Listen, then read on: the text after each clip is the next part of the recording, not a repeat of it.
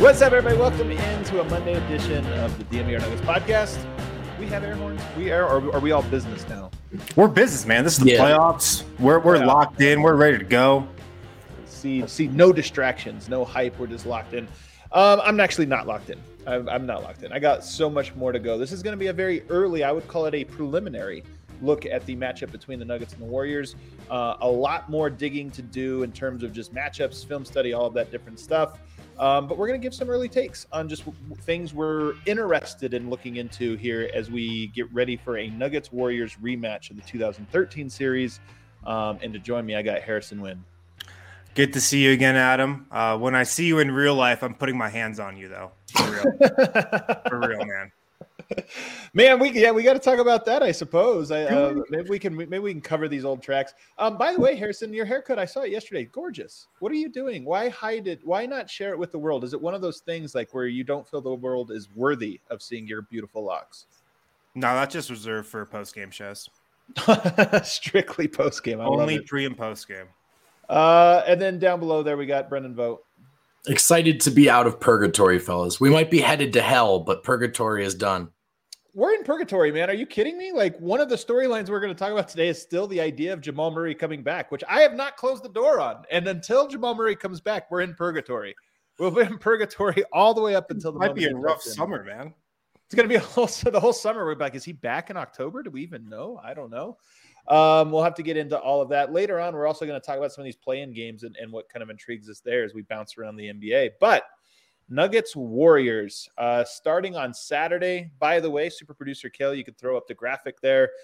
As you guys know, there is no greater place to watch the Nuggets game than at the D N V R Bar. We are going to be there six thirty. I'm just going to tell you right now, we have an abs party bus that same time. This is going to be the most packed, exciting, fun bar to be at in, in the entire world. You're probably going to want to get there early. I think we're going to have the parking lot open where people can go play bags and hang out. It's going to be sunny. I think it's seventy-something degrees that day. So we're going to have beer tubs and everything else. So if you want to come watch the game, and we highly encourage you, the atmosphere is going to be incredible. Just get there very early, like really early. Have have dinner there, maybe even have lunch there, and uh, come drink and, and be ready because it's going to be a great time, and I can't wait to look at uh, see everybody out there. Um, Harrison, two thousand thirteen Nuggets Warriors. It was the birth of the Warriors dynasty. What do you remember about that series? Here's where I want to start. What do you remember, if anything, about that series? I mean, that's exactly what I remember, the birth of the Warriors dynasty. I remember just the Warriors beat the Nuggets in just complete humiliating fact. Like, it was so humiliating how Golden State beat Denver. Um, just it, it was the first we ever saw of the Steph Curry phenomenon. Right. And we, you watch that series and you're like, wait, is, is this guy for real? Like, is, is this like, is this actually happening? I don't like to think back to that series because the memories are terrible. But well, I um, wonder if there is a revenge factor, you know, a little bit to it. Now it's all different players on the Nuggets side. Like, nobody has a connection to that in any capacity. There's one player, Adam. There's one player. Well, Andre Iguodala has it. Yeah. But he's on the Warriors. I'm saying, I don't, he can't have, Uh, revenge on the mind when he left the Nuggets and has been with the Warriors basically ever since. Like, he doesn't have a revenge factor. I just don't think the Nuggets will. But here's the thing, Vogt. The thing that's tough about the Warriors, well, there's a lot that's tough. They're really good, and we're going to get into some of the reasons that might be disguised just how good they are. But w- they don't just beat you, they beat you down. That's the thing. Like, you play the Mavericks, they might beat you in four games, but they're all going to be five points, ten points, something like that. The Warriors, when they start to beat teams, they get up by thirty, forty points, and you look terrible. Um, you know, that to me, that's one of the things about the Warriors that's so terrifying. This series is so terrifying. Sure. Yeah. I mean, it's as explosive as the top end talent can be, and not just top end, really. I mean, even Poole is like a terrifying prospect. And considering Denver's uh, lack of perimeter defense, it's it's all it's all a bit uh, horrifying. There is yeah. something about them, though, that I do think for various reasons, and a lot of it is health. If you look at them post All-Star break, I was saying this on the show last night, I'm almost willing to take that explosive nature, it, given with the fact that they don't seem to be operating on a string right now, the way some of the other teams do, like a Dallas or a Boston or a, a Memphis. And they are a great team. They can turn it on. And saying, I want the Warriors is probably, it's famous last words material. I'm not that yeah. naive, but there's something to, are they going to be on the same page? Are they going to be this like tight sort of ruthless execution unit? And I don't know that they are. I have heard that Steph Curry would probably could have come back and played the last couple of games, but they just kept him out for precaution. Like they, they felt pretty confident in where they were. And I also heard that they wanted the Nuggets, that that was a matchup that they looked at and said, you know what, that's the weak link. Um, Denver shorthanded. Uh, we feel like we have them. So I hear those things. And I think, man, Golden State kind of calling their number against Denver and feeling confident. You know, you never feel good about that. They know they've been through these battles so many times. They kind of know uh, where they're at. Wind, here's one of my first questions. The Nuggets just lost overtime to Austin Reeves, put up a triple-double on him. Uh, Malik Monk goes for forty-one. The game didn't matter. It, wasn't, it didn't mean anything, but it is a little bit of a weird like momentum to carry. And then St- Clay Thompson on the other end just had his best game of the season, and the vibes are immaculate for them. Like, do you think that momentum, just that specific last game of the season momentum, means anything at all? For the Nuggets, no. I don't, I don't think so. I mean, they got a week off. That game was just a fake game. Like that game actually didn't really happen. It was such a fake game. It was so dumb, but the Nuggets also looked so bad in it. It's so annoying. They did. And look, the, the Nuggets haven't played defense for a couple months now. If yeah. they don't play defense against the Warriors, this will be a quick series. It, it's going to be about like, can Aaron Gordon and Will Barton and Austin Rivers flip the switch? You know, that that's yeah. what this series is about in a lot of ways to me.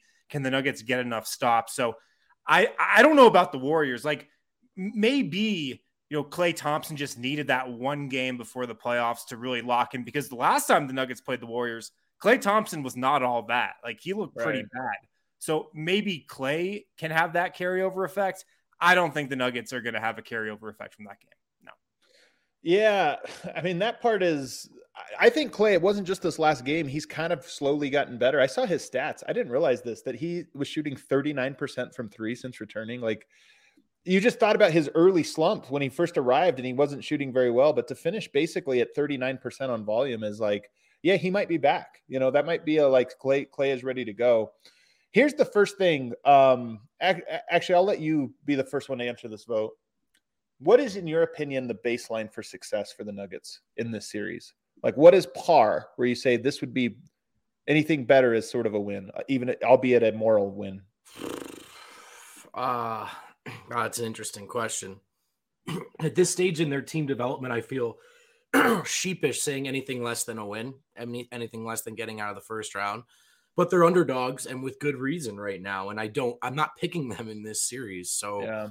to, when I try and reconcile those things, uh, Like you hope it goes at least six games. You hope the Warriors don't just walk into whatever they want. It doesn't feel like you just said they called their number, they were right to, and they punked the Nuggets.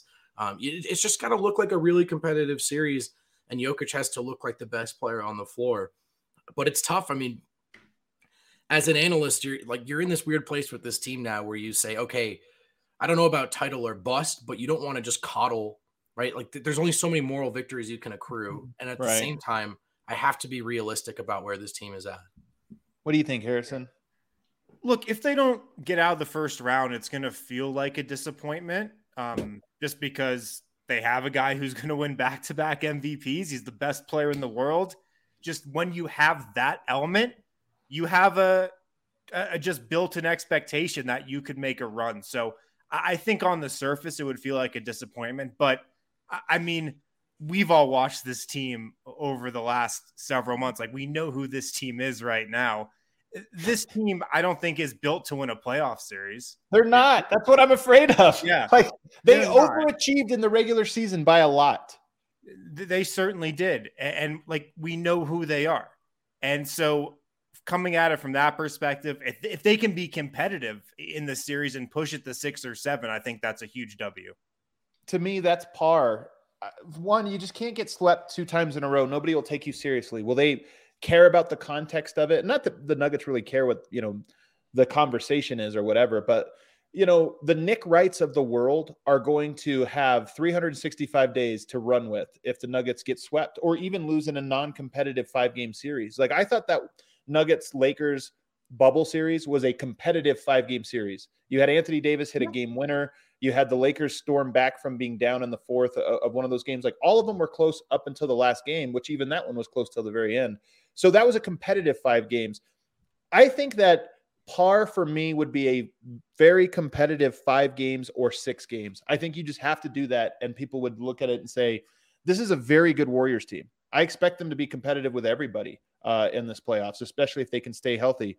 But if you could be competitive with them, you know, uh, to me, that's expe- expectation. And by the way, DraftKings Sportsbook, presenting sponsor of this show, um, they have the the line, you know, pretty heavy in, in Golden State's favor. I'm I'm very curious to see where all the smart money comes in. But to me, I would say, I'll say six games or a very ultra competitive five games. It, to me, is is par. Anything lower than that, and Denver's going to have to deal with a lot of conversation every yeah. single game. Nothing will matter next year because of it. Yeah, I agree. They'll they'll have to get through a six month regular season to prove who they are in the playoffs. Like, that's right. That's what the entire season's going to be about. They're going to be in a situation that Utah's found itself in the last couple of years, where the regular season just great. You were great in the regular season. Doesn't mean anything. Uh, that right. that would be the unfortunate reality, but. We've also seen, you know, with this Nuggets team, the further sometimes they go into a series, the more comfortable they get. And sure. And, you know, eventually they figure other teams out. Like, if you think back to the bubble, that that's really what happened uh, against the Jazz and the Clippers. They figured those teams out. And so if the Nuggets can push this to six or seven games, yeah, I think they could absolutely win.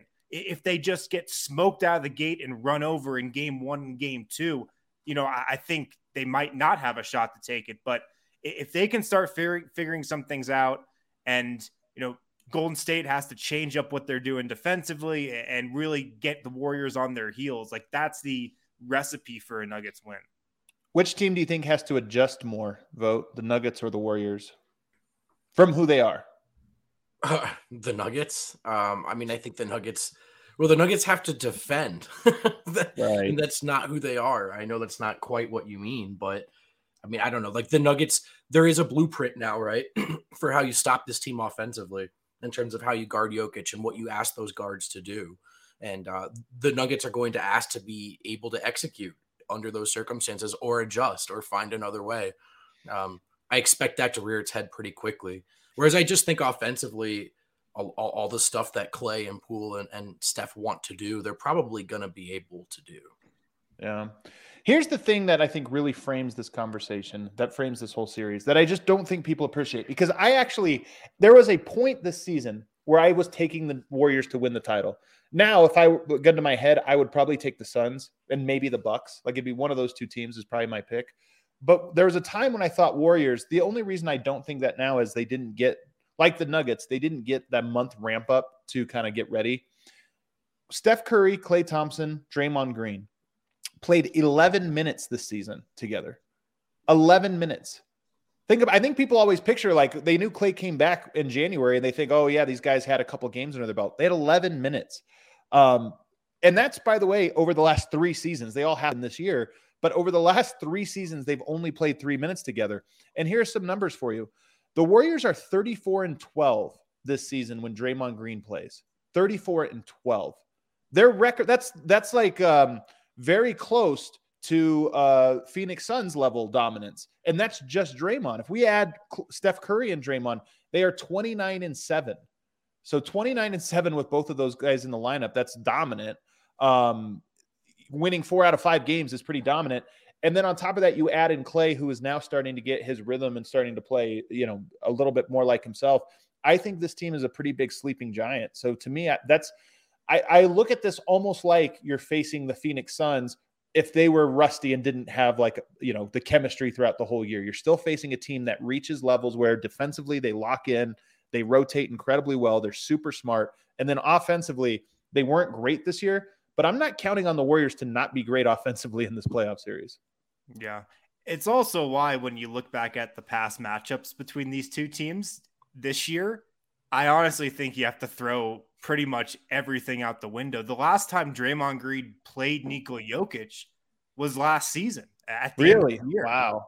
You know, he didn't play in any of these Nuggets matchups this season. And, you know, he, he changes everything that that team does defensively. So it's, It's going to be a bit of an unknown for the Nuggets, game planning against the Warriors. You know, yeah. I, I think the Warriors are going to come into this series with a very defined game plan and, and know exactly what they want to do, uh, especially on the defensive end. The Nuggets, though, I, I think I don't really know how you prepare for this team because they just haven't seen a one hundred percent healthy version of this Warriors squad.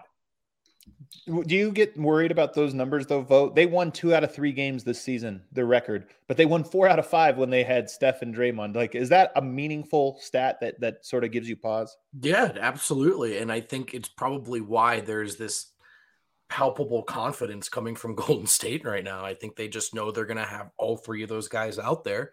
Right. That that's going to give them a different look than they've had for most of the season. I do take some solace in the distinction you drew between them and Phoenix, that it's not going to be consistently in this fifth gear, I think, across right. seven games. I think like they'll make some mistakes. So, you know, I don't I don't think this is hopeless for Denver, but I am absolutely terrified of of them seeing the best of Golden State. It's on the table, and there's – It's so you never feel more sheepish doing this than when you say, yeah, give me Steph Curry. Right. I, I want him. Uh, it, it does feel like the like famous last words for sure.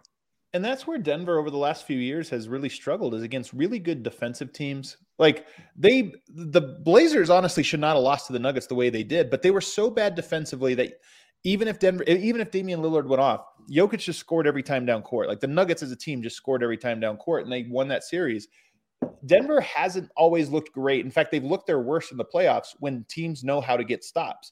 Because even if Denver is good for two-thirds of the game or three-quarters of the game, if they go through those little cold spells where they just don't score for a quarter or half of a period, like the game gets out of hand because Denver can't respond. So to me, that's what I look at that that's so like concerning for them. And those numbers with Steph, Clay, and Draymond, the biggest hope, I think game one is going to be very important because those guys stepping out – think about this. Imagine if the Nuggets next year, like, don't get to play with Jamal and M P J. It's different because they won championships, but you, I think people are underestimating the atmosphere that you are going to get game one, opening day in Chase Center when those guys really haven't played together. I mean, eleven minutes, but they haven't. This will be the most. They're going to, they're going to double their minutes played together in game one at Chase yeah. Center. Like that place is just going to be popping. You can imagine what it would be like if it was a home game and Jamal Murray and Michael Porter came back for the first time. Like, Fans yeah. would be excited for it. The team would be excited for it. Um, I just think that first game is going to be what a baptism for Bones Hyland to walk into Chase Center, one of the loudest places, although I guess it's not quite as loud as Oracle, but to walk in there and have to go up against that crowd. Yeah, for sure. Um, it, it's, it'd be terrifying for a rookie, I would think. I, I mean, I don't think Bones Hyland is scared of anything, but I mean, even he, I feel like would, would get a little spooked. The the question about Steph Curry's health is is huge too. Yeah, like, is he healthy? Probably. I know Steve Kerr said yesterday that it's going to come down to the wire, and I'm sure there's a lot of gamesmanship there. But um, if he's not, you know, Steph Curry, that that gives Denver an opening. You know, that that gives the Nuggets an opening for sure. Yeah. Let's take our first break. On the other side, though, we'll get more into some of this, including the turnover battle, which I think will be huge. And then, of course, what everybody wants to talk about. Jokic. What do we expect from Joker in this series? And can he just single-handedly batter their defense and break it? Maybe. I'm excited. Maybe. Guys, it's the playoffs. Make sure to pick up some Mile High City Copper Lager from Breckenridge Brewery. Breck Brew is the official beer of D N V R. So if you don't know where to get Breck Brew, that's okay. Go to their website, check out the Breck Brew beer locator. It will tell you where to get Breck Brew, no matter where you are, even if you're not here in Denver. If you are local, stop into the D N V R bar, of course, for the watch party, for game one, for game two. Uh, we'll be there throughout the entire playoffs. So we've got Breck Brew on tap. We got Breck Brew seltzers chilling in the fridge as well. But make sure to pick up some Mile High City Copper Lager, too. From Breckenridge Brewery, the official beer of D N V R. Also at DraftKings this week, the N B A playoffs means next level basketball. Get ready for all the action by betting the play-in tournament with DraftKings Sportsbook, an official sports betting partner of the N B A. New customers can bet five dollars on any team to win and get one hundred fifty dollars in free bets instantly. You clinch a win no matter what. All DraftKings Sportsbook customers can also bet on N B A hoops with same-game parlays. as well. So make sure to download the DraftKings Sportsbook app now. Use promo code D N V R. Bet five dollars on any N B A team to win their game during the play-in tournament. If they win, you get one hundred dollars in free bets instantly. That's promo code D N V R at DraftKings Sportsbook, an official sports betting partner of the N B A. Must be twenty-one or older, Colorado only, new customers only. Minimum five dollars deposit. Restrictions apply. See DraftKings.com slash sports for free details. Gambling problem, call one eight hundred five two two four seven zero zero. All right, here, I'm going to share screen because the Nuggets just tweeted this out and it's kind of cracking me up. They have a we have a slogan for this season. I don't know if you guys saw it with this poster. Relentless. Relentless. Okay. That's going to be the slogan. Like we've we've had Elevate, we've had these different ones. Relentless is uh, how do we grade this slogan for the playoff run? Um, man, the excitement is palpable it. from you two. Yeah, let's go. We're relentless, I, baby. Uh, I'd give it a six out of ten. All right. you, you feeling the same way, Vogt? Yeah, it's not doing it's not doing anything for me. It's not doing anything. Here's what I love is these these are the, like I forgot that Monte came in. Remember, he didn't work out this summer because he was rehabbing like some injuries. I forgot they're using his like that does almost doesn't even look like Monte. I know. He's got to do a better job showing up for media day. Um, you know, the the clean haircut and everything next year. I'm also always just fascinated by which players they decide to put on these promo materials. And they went with Jeff Green. Jeff Green is the fourth guy. It was the starting lineup. It was the starting lineup. That's why they did it. Yeah, but, but it is funny, man. You know, I have a really bad license photo. And that's like, it yeah. sticks with you for ten years. Like if you should, if you show up bad for, for that day, it's the worst way. I feel Monte showed up to media day, wasn't looking the best. And now like every photo, it's like, was it Yoke's second or third year where it looked like he was wasted? His eyes are like bloodshot and he's like, and every photo for the entire season was that. Tough break, Yoke. Tough break. Tough break. Um, all right. Who's going to turn the ball over more? To me, this is like, I don't think it's the single thing that will determine the series, but I think it is a, it's like a top three thing. It might, might be number one, but it's going to be a top three thing. The Warriors have the second worst turnover percentage in the N B A. The Nuggets have the fifth worst turnover percentage in the N B A. Both teams take advantage of it. Like they score points off of it. So to me, this is going to be a game about which team can force turnovers slash which teams can avoid creating unforced turnovers. Um, Vogt, where do you see that battle going? Yeah, I think it could be Golden State that suffers more in this department. And this is why, just go back to my the theme of sort of any optimism I'm showing here is just they will make those mistakes, I think. And I, I wonder if they do, are they jacked up by all three of those guys being on the court together? Steph can and has gotten carried away a bit with some of the passes he tries when he tries them. So I do think this is one area where if the Nuggets have relentless focus in this department, there's a chance for them to make up some ground in, uh, in, you know, in the gap between these teams given health. Yeah. They're both going to turn over a ton. I mean, turnovers have been a staple of the Warriors' dominance, I feel like, really throughout the last five years. I mean, Steph Curry's behind the back pass in the finals is like yeah. a defining moment for that dynasty. And the Warriors do take a lot of risks. They turn it over a lot. They've also got, you know, some young players in their rotation who are going to get heavy minutes for sure. Um, like Toscano Anderson, Jordan Poole, uh, some of their rookies, if those guys get minutes.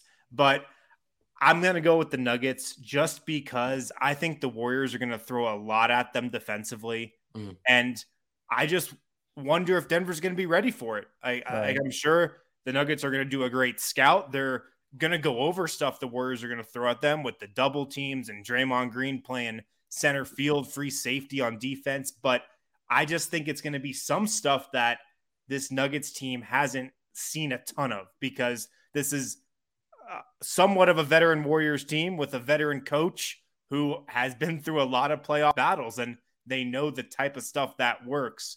The Nuggets just have to hope that you know, the best player in the world can just mitigate that.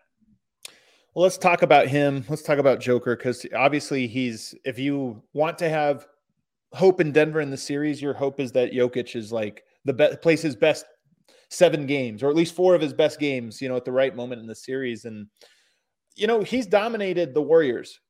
Like Kevon Looney is just out there to foul him. Like Kevon Looney can't really guard him. Draymond Green is a really, as you mentioned, they haven't played against each other a lot, but I feel really good that Jokic is one of the guys that can really take it to him in single coverage. My, my thing is the Warriors are smart. They're going to do two things that make me concerned with Jokic. One, I have to imagine they're just going to double, triple, and try to get the ball out of his hands. They're going to try to be creative to force Denver to adjust to other options. Not, not double him when he catches it, but double him before and just say, no, you guys are going to have to go somewhere else to beat it. You know, you're going to have to hit the flasher on the, on the other side or whatever. The other thing they're going to do that really concerns me, they're going to make him work so hard on defense. It has to be the first line of their game plan. Put him in pick and roll after pick and roll. And Jokic is a great conditioned athlete, but they are going to make him guard everything so that he is too tired to try to take advantage of him on the other end. Yeah, I agree. And I honestly think Nikola Jokic is so good that he can break the Warriors defense in a way. Like if you have Kevon Looney on him, that's going to be a foul call every single time if you try to single coverage him. Yo- Jokic will murder Kevon Looney. Like th- this is the thing. All the individual matchups are like Jokic will murder them. That, I mean, like the level he was at these last seven games, I mean, all year, but especially these last seven games, Kevon Looney wouldn't play fifteen minutes before fouling out or giving up forty. Yeah. And if you put Draymond Green on him, Draymond Green's a much better post defender. I, I think he can battle Jokic in the post just because he's so freaking strong. But if you're the Warriors, do you really want to wear out Draymond having yeah. making him defend Jokic in the post so much? It's so a great kind of thing, you know, they're going to be thinking about. But I just think how dominant Jokic is on the block and has been for the last couple of years, I think it could force the Warriors to kind of scramble and maybe, you know, in game one or two, when he's got Kevon Looney in foul trouble, maybe Draymond Green is in foul trouble. The Warriors look at themselves and they're like, oh shit, like how are we going to stop this guy? I think that could actually happen. Yeah, the foul trouble is interesting because that's really something that happened for Jokic in the second half of this season. He started yes. getting calls. He really did. And it's not Embiid or Harden levels, but it's happening. Um, and, and that's another thing that Boogie Cousins adds as well. And again, he might be facing a small second unit. He could get a chance to earn some fouls, bullying down low, uh, get the team in the bonus. So is that is that one of the ways where Denver can send Golden State reeling and scrambling? I think it's possible. You know, the idea of Draymond guarding him too, that's that's Draymond not roaming, not wreaking havoc in the passing yeah, lanes. That point. Could make Jokic's life easier in some ways. So, although I will say Draymond, one of the things that's really tough that Jokic struggles with is length. Yeah. And Draymond, I mean, he's like Davon Reed. His wingspan is ridiculous. And he's really good at guarding Jokic and getting that hand up. You know, like, I mean, he's kind of got Jokic's same talents for just like sure. great hand, elite hands in that way. But ultimately, I think I think we'll see Golden State try several different things, even in the first three, four games. If you go back to the last time Draymond Green played against Nikola Jokic, Jokic scored nineteen points, seven to sixteen from the field. Like the Warriors blew him out that night. Like mm. Draymond Green won that matchup and he spent a lot of time guarding Jokic. When was that? What was the year? Last year? It was last year, end of April. I don't even remember this game that well. I just remember Draymond Green defended Jokic really well. Draymond Green also had nineteen assists in this game. Oh, jeez. He's Warrior such a good player, man. ninety-seven. Draymond Green is such a good player. Um, I mean, yeah, Jokic drawing fouls, but Jokic also just like, it's funny because one of the things we've been talking about a lot lately is Jokic is coming out like he needs to score forty. I honestly think this is a series where he has to score forty, like on top of everything else that he does, but he can't come out in the first quarter of game one and read the court. Say, I'm like, I'm going to, what are they doing here? Like, no, you've got to kind of be looking to score, score, score, and make them react, make them start to get second guess and, and every, you know, all those things. So a lot, just so much rests on Jokic's shoulders. Like he has to what sort of single-handedly beat the one of the best teams we've ever seen. Yeah. Now, are they still the one of the best teams we've ever seen? I don't know. Nobody does. But I have a feeling they're going to be a little bit closer to that than people realize. And Jokic's going to have to single-handedly make them guess their own principles that got them to where they were. Um, and that's going to be tough. Um, what do you think about the defensive aspect of this vote? Like, I, cause we talked about, they're going to make him guard a lot. Last year, one of the things that happened in that Phoenix series was the Jokic started to drop and just kind of concede mid rangers to, to Chris Paul because he was too tired. Like f- this was Phoenix's game plan. Just make him guard all these pick and rolls. I think that the Warriors have the talent to do that again And I think that I just wonder if he's going to have the stamina for it. Yeah, I agree. And you don't want to do that here. I don't think they'll do that out of the gate, you know, but I could see it very quickly. That that that's one of the first resignations we saw in the playoffs, to your point. And just yeah. he just couldn't do it. And I do think we see that happen eventually, but I don't think out of the gate. I think you'll see him up high and and and trying, but I do think Golden State is going to put him through that action as much as they can. And by the fourth quarters, it could be, uh, I mean, look, as great as he is, as great as he is conditioned, as as willing as he is to play every game, we've seen what this Herculean burden does to him, and it does wear him down. So some of these yeah. fourth quarters uh, could be tough. Yeah, I was thinking about that too, the fourth quarter thing. Like, so many people look at clutch stats, this or that. Like, Yoke's going to have to play such hard minutes that the fourth quarter comes around, it's going to be like, you just guarded sixty pick and rolls. We just got one hundred touches in the first three quarters. Now we need you to, like, take it up a level. It's just it, he has such a monumental task ahead of him unless, you know, obviously some players come back. Uh, it'll, it'll be interesting to see. Here's one thing I'm going to kind of personally lock in. I think Jokic's three-point shot is here this series. And I'm curious if he takes it, but I think he's been bad all year. You get ten days off between this next game. I've always thought that was a question of legs.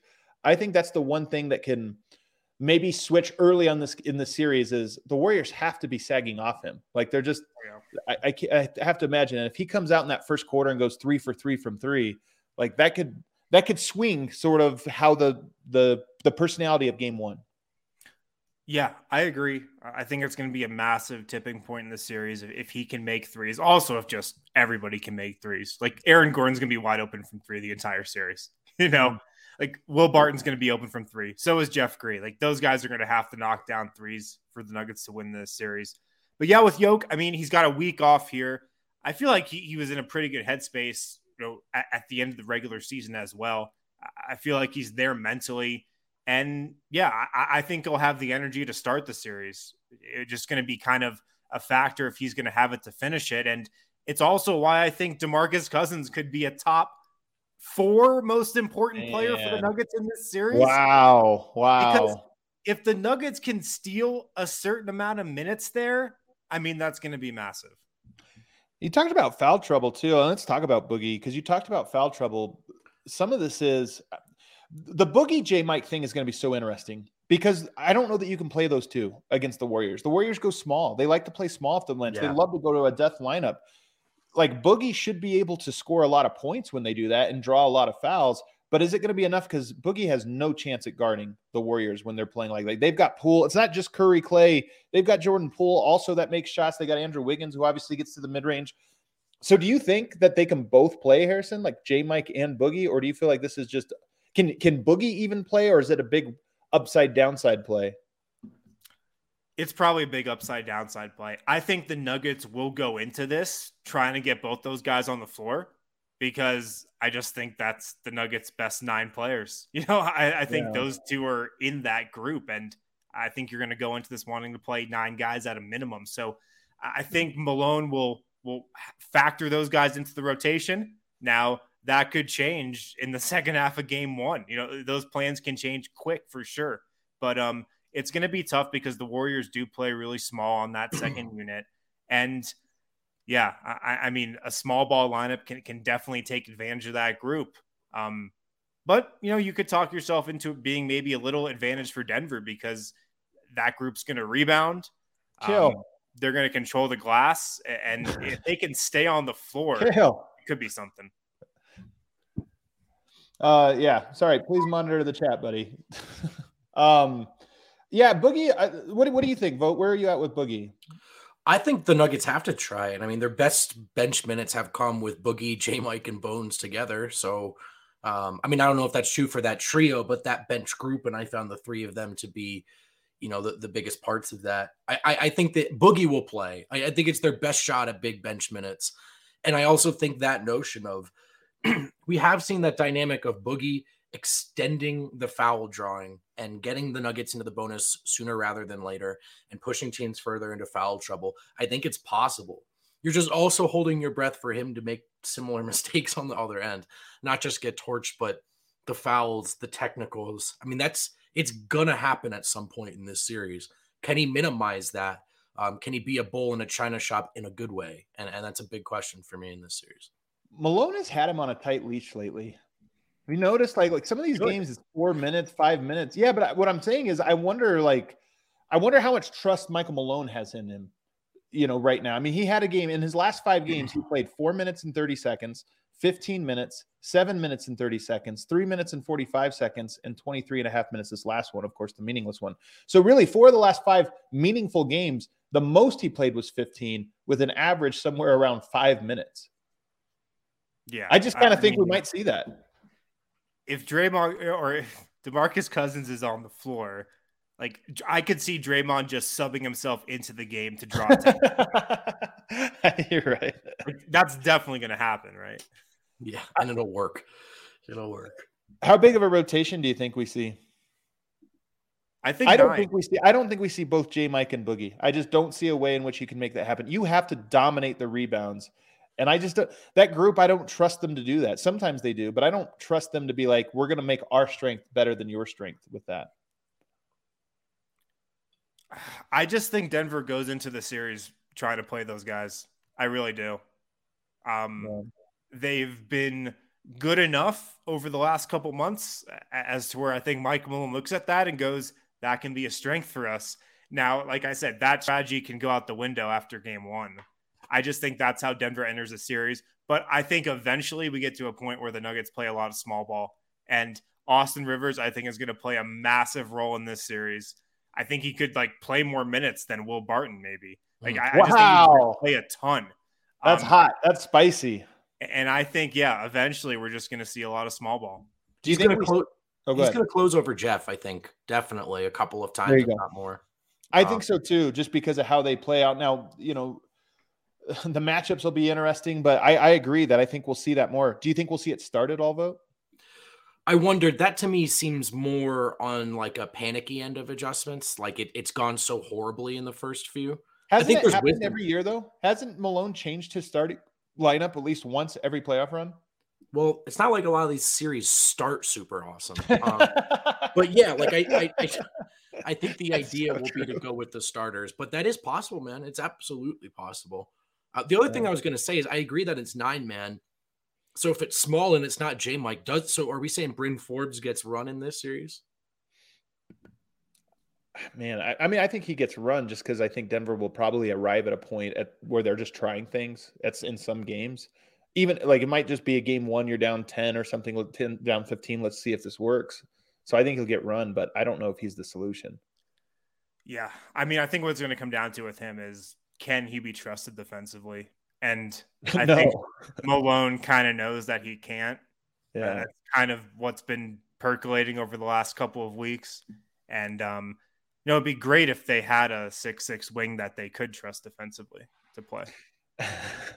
Let's take a break. On the other side, I do want to ask that if they have, um, you know, we I, I maybe people are getting a little bit tired of the Murray speculation. This is probably the end of the Murray speculation of just whether he'll come back. We'll ask what how that would change it. Uh, as well as look at some of these other play-in games that are coming up. If you haven't been able to watch Nuggets and Avs games all season, check out Evoca T V. Look, these guys are awesome. They're a game changer. Evoca T V is a totally new paradigm for T V delivery that is less expensive, more efficient. They offer a superior picture than legacy providers as well. So Evoca T V, it has Altitude Sports. You can watch the Nuggets and Avs. It also has a bunch of national channels as well. A T and T Sportsnet Rocky Mountain coming soon.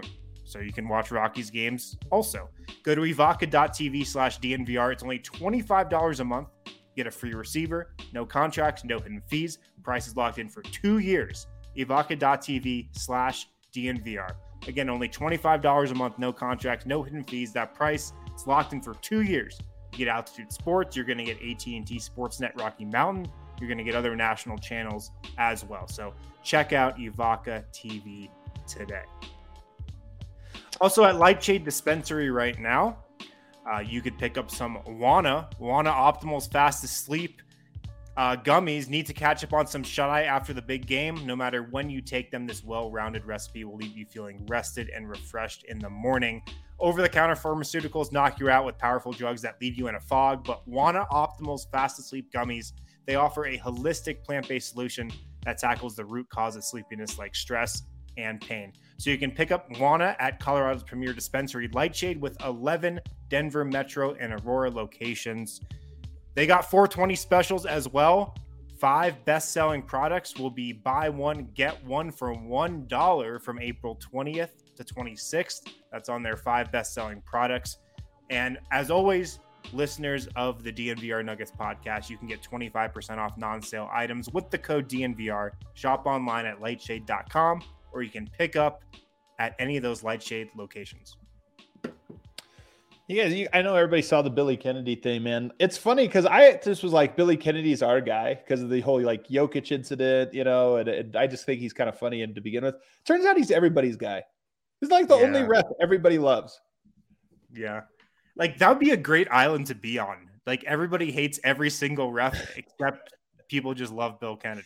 He might, it might actually backfire. Like, all these refs are hated and everything. And if Billy Kennedy's getting, I wonder if like his peers are looking at him like, yo, what the hell, man? Like, yeah. You're literally the only guy here that everybody likes. That's so funny. What are the odds we're going to get a Tony Brothers game in this series? No. Oh, seventy-five percent. Of course, man. Come on. What are the odds we're going to get a Billy Kennedy game? He, uh, fifty percent. I'll tell you what, um, Zach Zarba, the best official in the N B A, hands down. Um, hopefully he's on this series. He, Zach Zarba, huh? That's your guy? Yeah. He's the best ref in the league. Everybody knows that. Everybody knows it. I'm going to stick with my guy, Billy Kennedy. Never call a foul on you. Come on. Come on, Billy. Don't, don't let me down. I don't want to turn on you. Um, All right, the Jamal Murray question is still here. I, I saw Jamal Murray work out, um, you know, I'm at the game the other day. I got a chance to look at him. I haven't, hadn't seen him in person for a while. I would, here's how I would say his um, workout was. Extremely focused. I would say he approached it with intensity. Um, he looked really good. First of all, he looked slim. You guys know last time I saw him, I said he looked kind of puffy. He looked like he had some weight. I think he looks like last time I saw him fully healthy. He's you know, in like, good shape. He's in, He's good in really shape. good shape. Uh, well, he looks in really good shape. Looks he in did, good shape. Yeah. He got tired. They were doing, they did shooting drills around. He was shooting very well. He had like pep in his step. He was crisp going through everything. Like I said, it was very focused. You could tell his like mind was like zoned in. But then they did the drill where they would have, I think, three different coaches going one-on-one against him. So it'd be like one coach is up, Murray would do something, then they would go to the back of the line, next coaches up. It was almost like King of the Hill, only Murray was all-time, you know, offense. So, um, or King of the Court. So he looked really good. His footwork was great. None of the guys could stop him. And like, I know people are going to laugh at this, like, oh, well, they're not trying. They were. Like, these guys were actually trying to get stops. And it was almost like the coaches were taking a pride in, if you got to stop, it was like, yeah, like, good job. You stopped him. You know, they couldn't stop him though. Like he, he missed one or two, but he got open shots on them every single time. He was so quick. His footwork was on point. His focus was on point. He was a killer out there. And I watched that. He was too tired. I just, my only takeaway was if he did play, he would probably have to play like five minute stints because he just was not in good enough shape. But I was very impressed with him. I still think the door's open. And even talking to some people, just other reporters, they all agree that the door is more open than maybe it was being led uh, in the Shams report the other day. Um, It, it, first of all, I'll start with you, Vogt. Do you still feel like a little a little hope that he comes back? I mean, sure, because they haven't ruled him out, and there would have been wisdom in doing it at this point, I think, I assume, um, just for clarity's sake and, I, I don't know, Jamal's sake, Malone's sake. Because people it, are starting to talk. Like, people are starting to – I mean, some of your take artists are, are kind of out, coming out and saying things, but, like, it's becoming a conversation of, oh, he's not playing, what the F? Yeah, no, I, I agree. And that's why I think there may have been something to just putting some clarity on this, but they haven't yet. And so they haven't ruled him out. And so I'll leave the door open. I'm not holding my breath, man. I, you know, I, I, as Jokic said, I operate at this point as if he's not there day to day, but he's not, he's certainly working out like someone who wants to try to play basketball soon. Um, so like, yeah, there's no point in closing the door. Last time, I'm just, I mean, Harrison, it's been a while. You're the one at the arena. Maybe you've seen this evolution, but last time I saw him, which was weeks ago, the workout was light, lighthearted. You know, he's out there, he's doing the routine, but it's like he's getting shots up. Maybe he looks and talks to somebody, did some shots up, you know, plays, scores on a guy and talks trash or this, that. This one was like, zero smiles. It was just like, it was like a very focused Jamal. And that's why, that's what stood out to me. Yeah. It's, it's the workout I've seen a, a bunch as of late. I mean, he's looked very focused lately. He's looked like he really does want to come back. Um, I'm not counting on it though. It's, I just think it's too late, man. I, I think it's just kind of ridiculous to ask the guy who didn't play at all in the regular season to come back for game one of the playoffs. I, I just think it's, it's, like I said, kind of ridiculous to, to, to ask that of somebody. And of course the Nuggets aren't asking that. They're, they've got the door open, and it's going to be up to Jamal if, if he's coming back. Michael but, um, Malone had interesting comments in the pregame. He was asked a great question actually by Mike Singer, because at practice the other day, uh, allegedly uh, Murray and, and Michael Malone walked over and had a ten minute conversation with him. And he was asked about that. Mike Singer said, hey, can you tell us what that conversation was about? And I thought it was kind of illuminating. He said, you know, it was, I was telling him, hey, if you want to come back for this Lakers game, you know, the one that just passed, he was just saying, you know, I wanted him to know, you know, we got his back if he does this or that. And I just thought, like, hearing that, like, why would you have that conversation unless you really sincerely thought it was a thought, you know, an, an, a possibility? So Adam, for him, this has been the thing for the last month. Like I'm, I, they've had I, I, these conversations for the last month. Do you want to come back? Okay, you're not ready. Do you want to come back? Okay, you know, you're still not ready. Like, it's just been the same thing. I, I agree that there's no movement on this. Like, that's frustrating. What I'm saying is that if you gave up hope, you would stop asking. That's my point.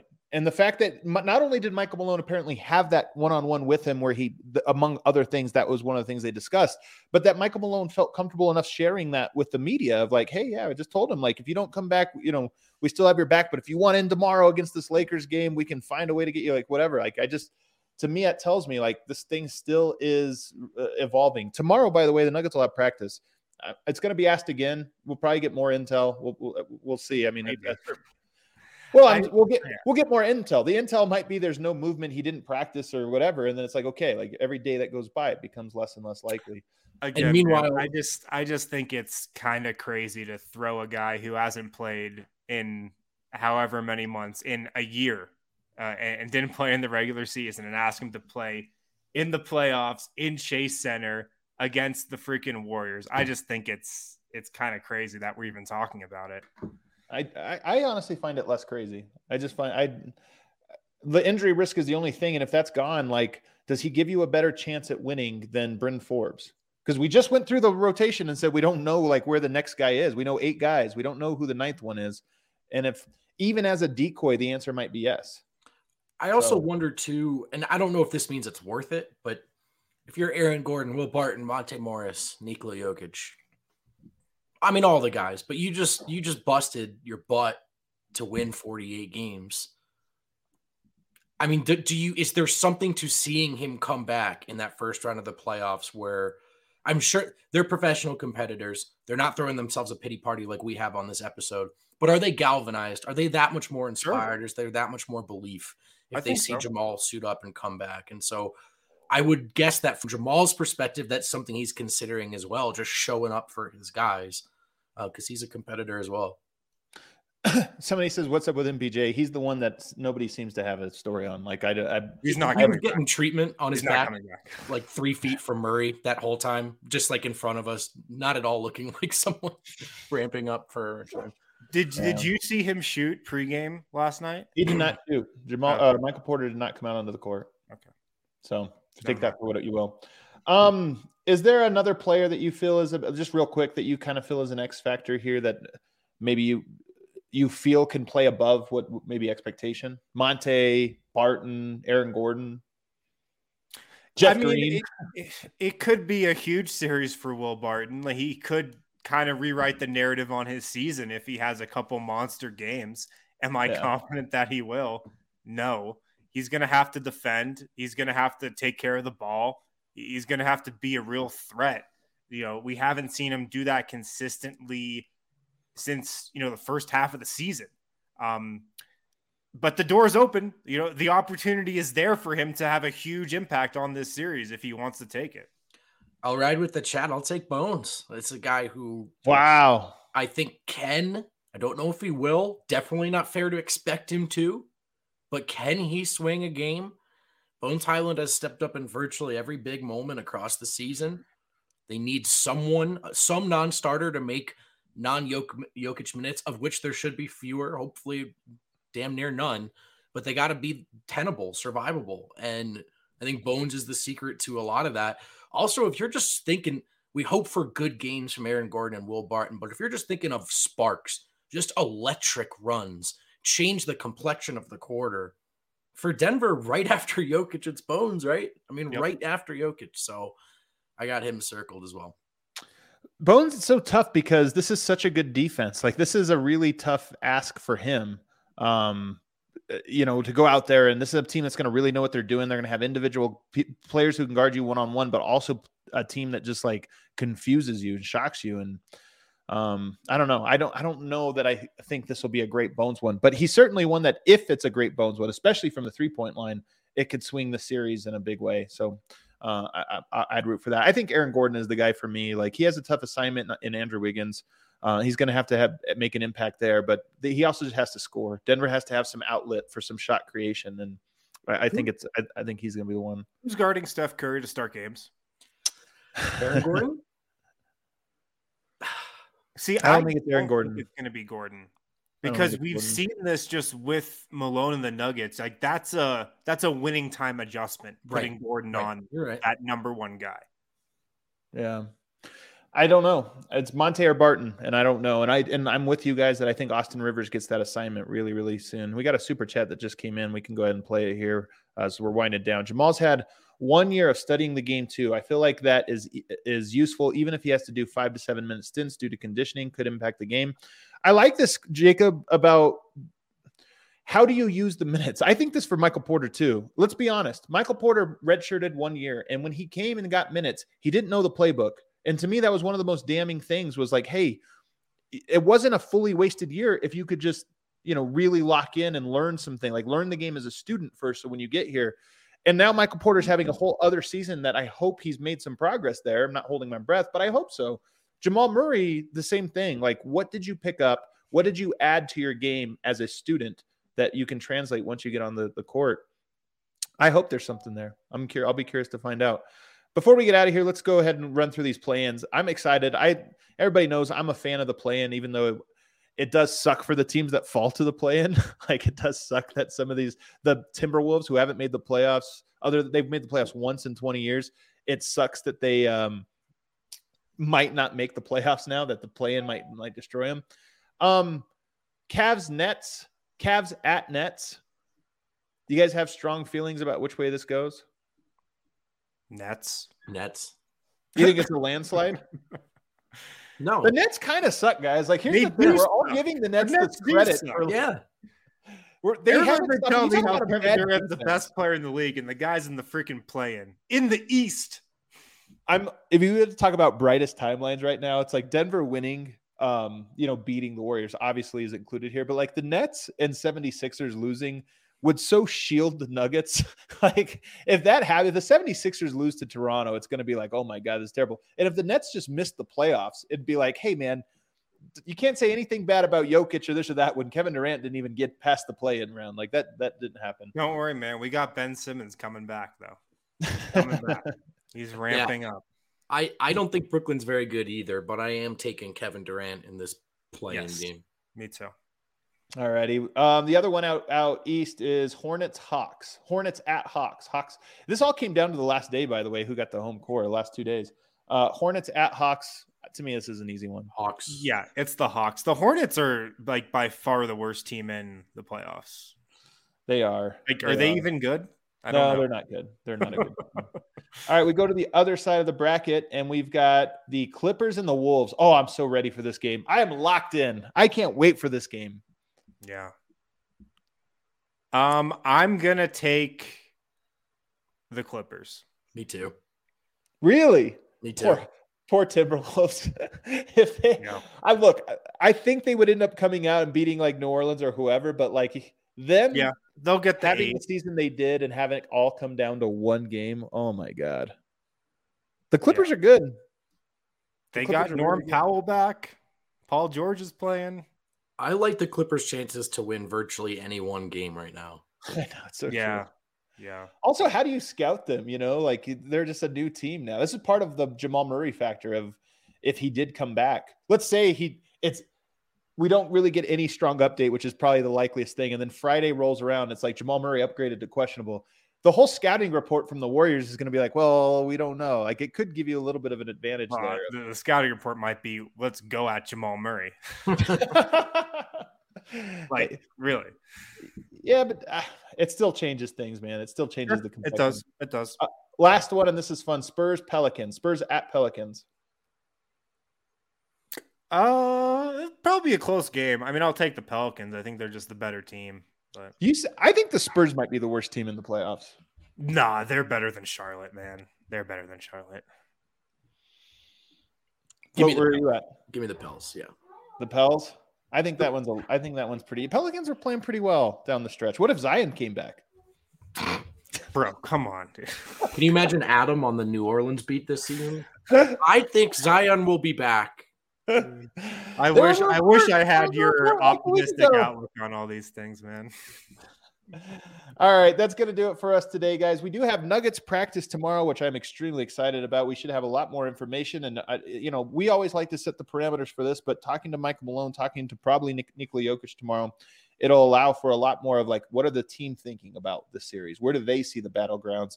And I look forward to that. You can also hop on over to the D N V R dot com and check out all of the written stuff that we have up there right now, including a new list on Bones Hyland for D N V R members only. Tomorrow I'm going to have one on Jokic and what he had. I'm excited. I've got a bunch of clips for Jokic about what's new about him this year.